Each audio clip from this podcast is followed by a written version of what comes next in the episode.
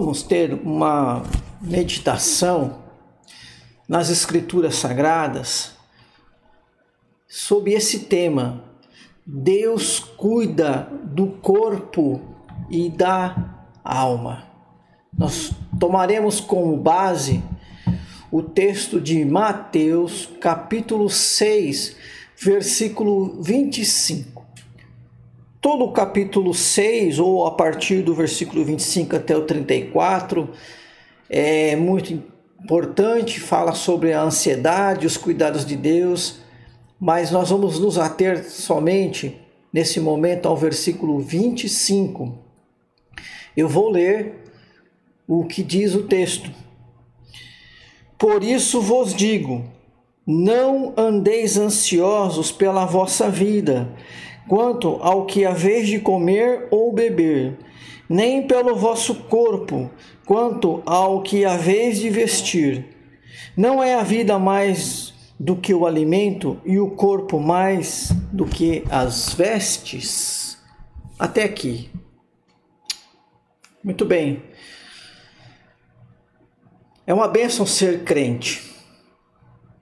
É uma bênção ser alguém que foi alcançado pela graça de Jesus, alguém que dele recebeu esse dom maravilhoso da fé, que nos capacita, que nos inclina à fé, a crer e a obedecer ao nosso Senhor.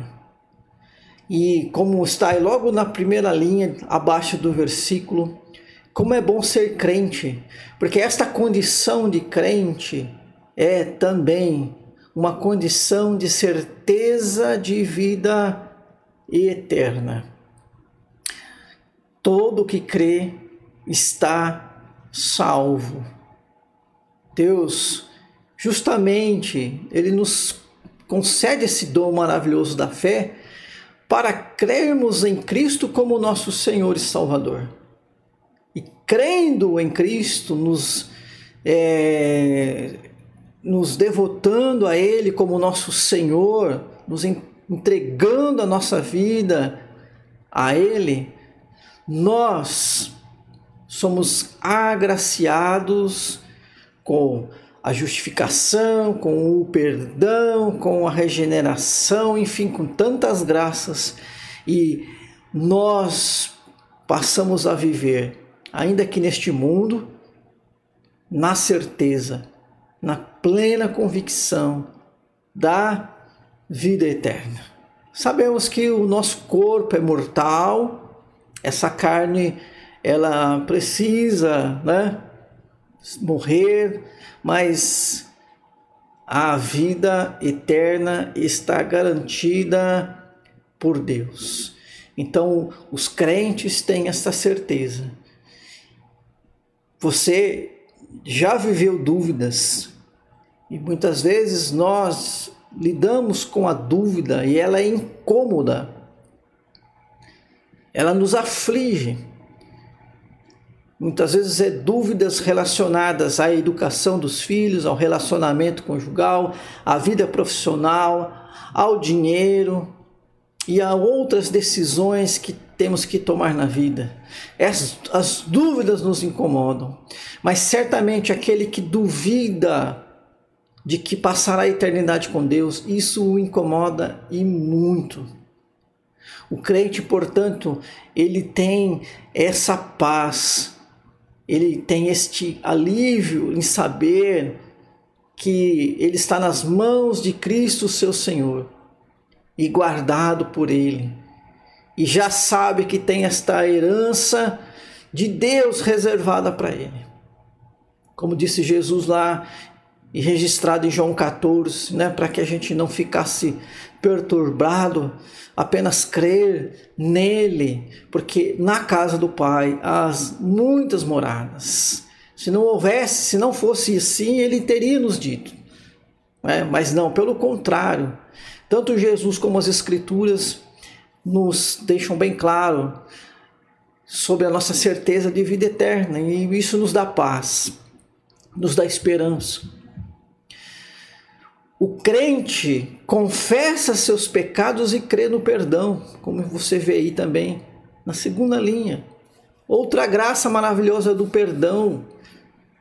Não, não somente saber que quando nos entregamos a Cristo, quando nos arrependemos e confessamos-nos como pecadores, fomos perdoados e salvos, mas também saber que vivemos nesse corpo carnal e não conseguimos a perfeição e nos esforçamos e devemos nos esforçar para uma vida santa, mas pecamos.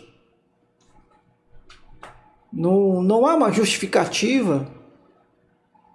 O pecado é um erro, é uma ofensa, mas há uma explicação, somos carnais. A Bíblia nos ensina que em todos esses momentos nós devemos e podemos nos dirigir ao Pai e novamente contar com esta graça purificadora do sangue de Jesus e ser perdoado. Então eu sei que não devo pecar, está lá no texto do apóstolo João na sua primeira carta. Mas eu sei também que eu tenho um advogado que intercede por mim.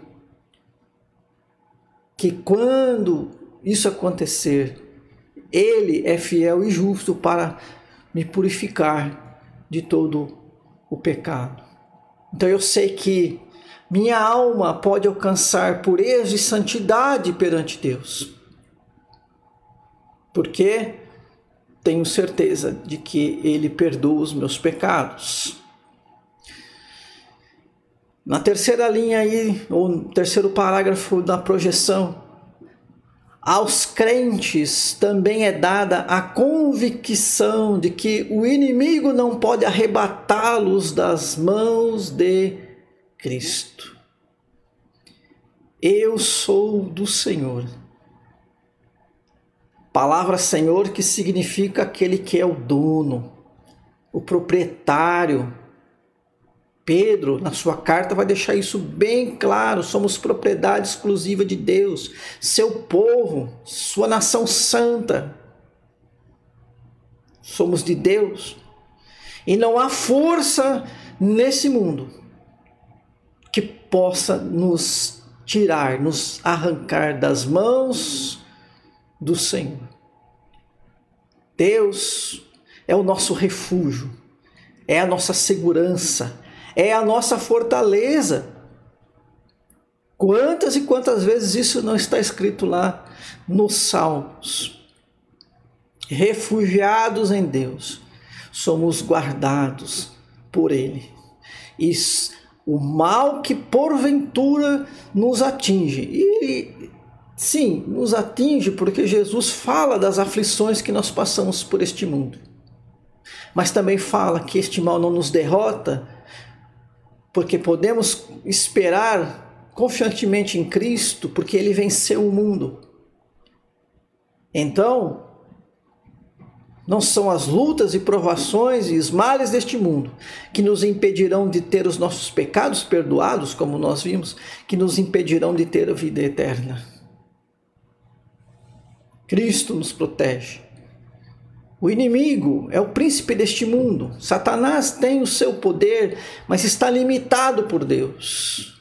E ele não pode, ele não pode nos tirar das mãos do Senhor. Minha alma pertence a Deus e Deus nos aguarda, porque Ele a ama, porque Ele a quer, porque ele a escolheu para si. No último parágrafo foi: o crente confia nos cuidados do Senhor para a sua alma. Sim, podemos confiar. Deus cuida de nós, do nosso interior. Quantas passagens não nos prometem paz, bem-aventurança,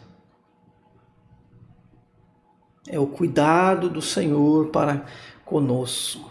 Então ele, ele nos dá pureza, ele nos dá santidade, mas também nos dá este bem-estar, a alegria, a felicidade de ser abençoado por Deus. Deus cuida da nossa alma. Mas, como diz aí o, o tema que nós estamos estudando, Deus cuida do corpo e da alma. Somos corpo e alma. Assim se compõe a nossa vida. Isso você conhece, você sabe disso. A Bíblia ensina isso. Somos corpo e alma. E assim fomos feitos por Deus. Deus não nos fez somente o conteúdo carnal, né? O natural, o exterior. Deus também não, fez, não nos fez só o espiritual, o conteúdo espiritual. Somos corpo e alma. Quando Deus criou um homem, a mulher, os criou, né? Da matéria que existe neste mundo, né? Então, um corpo natural, mas os fez também alma vivente. É assim que compõe a nossa vida. Então, nós somos criados deste, deste jeito. E o pecado, ele trouxe consequências danosas a todas as áreas da nossa vida, todas as nossas instâncias, né? corpo e alma. Podemos pensar também na vida interior, emoções e pensamentos. Sim, estamos afetados pelo pecado, mas isso não muda o fato de que Deus nos fez do jeito que somos, corpo e alma. E por isso que nós buscamos o cuidado de Deus. Para a alma, como já vimos anteriormente, e para o corpo também. Né? Como está aí no segundo parágrafo, olha, o crente se preocupa com o seu corpo. Né? Quando eu falo corpo, estou falando seus cuidados que dizem respeito à sua vida física. Né? O alimento, o, o vestuário, a habitação, a segurança, a proteção. O crente se preocupa com o seu corpo. E nisto ele não está errado, não há proibição bíblica né, de, de alguma maneira buscarmos que Deus né, abençoe-nos, né, provendo as nossas necessidades para o, o aspecto natural do nosso corpo. O próprio Jesus ensinou-nos a orar é, o pão nosso de cada dia nos dá hoje. O pão aqui representando não só o alimento, mas tudo que é de nossa necessidade. Agora veja o que diz ali a seguir. Porém, parece haver, né, isso é no crente, haver no crente mais confiança em Deus quanto aos seus cuidados para a alma do que para o corpo. Então nós buscamos e temos né, esta dependência de Deus para nos abençoar tanto quanto ao corpo quanto à alma. Mas parece que quanto aos cuidados da alma, nós temos bastante certeza, mas nos, nós duvidamos em relação a, a, ou não temos tanta confiança em relação aos cuidados para o corpo. Então veja que coloquei ali no último parágrafo: muitos crentes não ficam ansiosos quanto à sua salvação, mas ficam quanto ao comer, beber e vestir. É o que então constatamos aqui no versículo 25. Né? É, olha só, por isso vos digo: não andeis ansiosos pela vossa vida, quanto ao que haveis de comer ou beber, nem pelo vosso corpo quanto ao que a vez de vestir. Dificilmente, e eu pergunto se você já teve essa experiência, de ficar ansioso, você crente, né, na certeza de que você é crente, de você passar um dia ansioso, preocupado com a sua salvação. Será que no último dia Deus não vai esquecer? Será que alguém pode ir lá no livro da vida e riscar meu nome sem Deus saber? Você tem esse tipo de ansiedade, né? Será que se eu pedir perdão a Deus com sinceridade, arrependimento, Ele vai esquecer as suas promessas e não vai me perdoar? Existe esse tipo de ansiedade? Você fica com esse tipo de ansiedade? Então, quando nós pensamos né, no cuidado de Deus para nossa alma, nos, nas bênçãos que Ele nos concedem, né, que Deus é, dispensa bênçãos da paz, na bem-aventurança, ele nos perdoa, ele nos purifica, ele nos santifica e ele né, garante que a nossa alma né, é imortal e ela viverá né, a, com, é, é, num corpo ressurreto para sempre com o nosso Deus. Então nós relativamente ficamos assim confiantes no cuidado de Deus né? Deus está cuidando da minha alma, Deus está garantindo a minha salvação e o meu perdão. Mas e aí, o mesmo Deus, nós já nos preocupamos, já não temos tanta certeza. Em alguns momentos, chegamos a duvidar de que Ele vai cuidar do nosso corpo. Então, Jesus está dizendo: não fique ansiosos quanto comer, beber e vestir. Por quê? O mesmo Deus que está cuidando da sua alma está cuidando do seu corpo.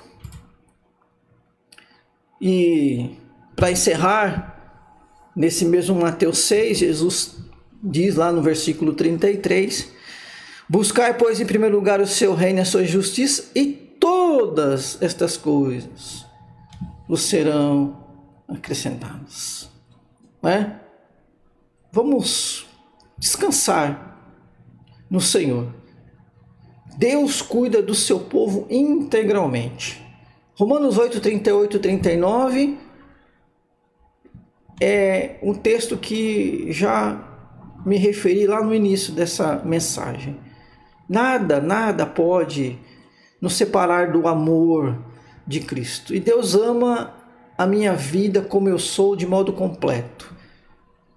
Ele ama o Alexandre corpo, o Alexandre alma, ele ama a minha vida inteira, né? quem eu sou, até porque eu sou o corpo, alma. Então, há um cuidado de Deus pleno pelas nossas vidas. Confie então plenamente em Deus e no seu cuidado pleno para com a sua vida. Deus cuida do corpo e da alma.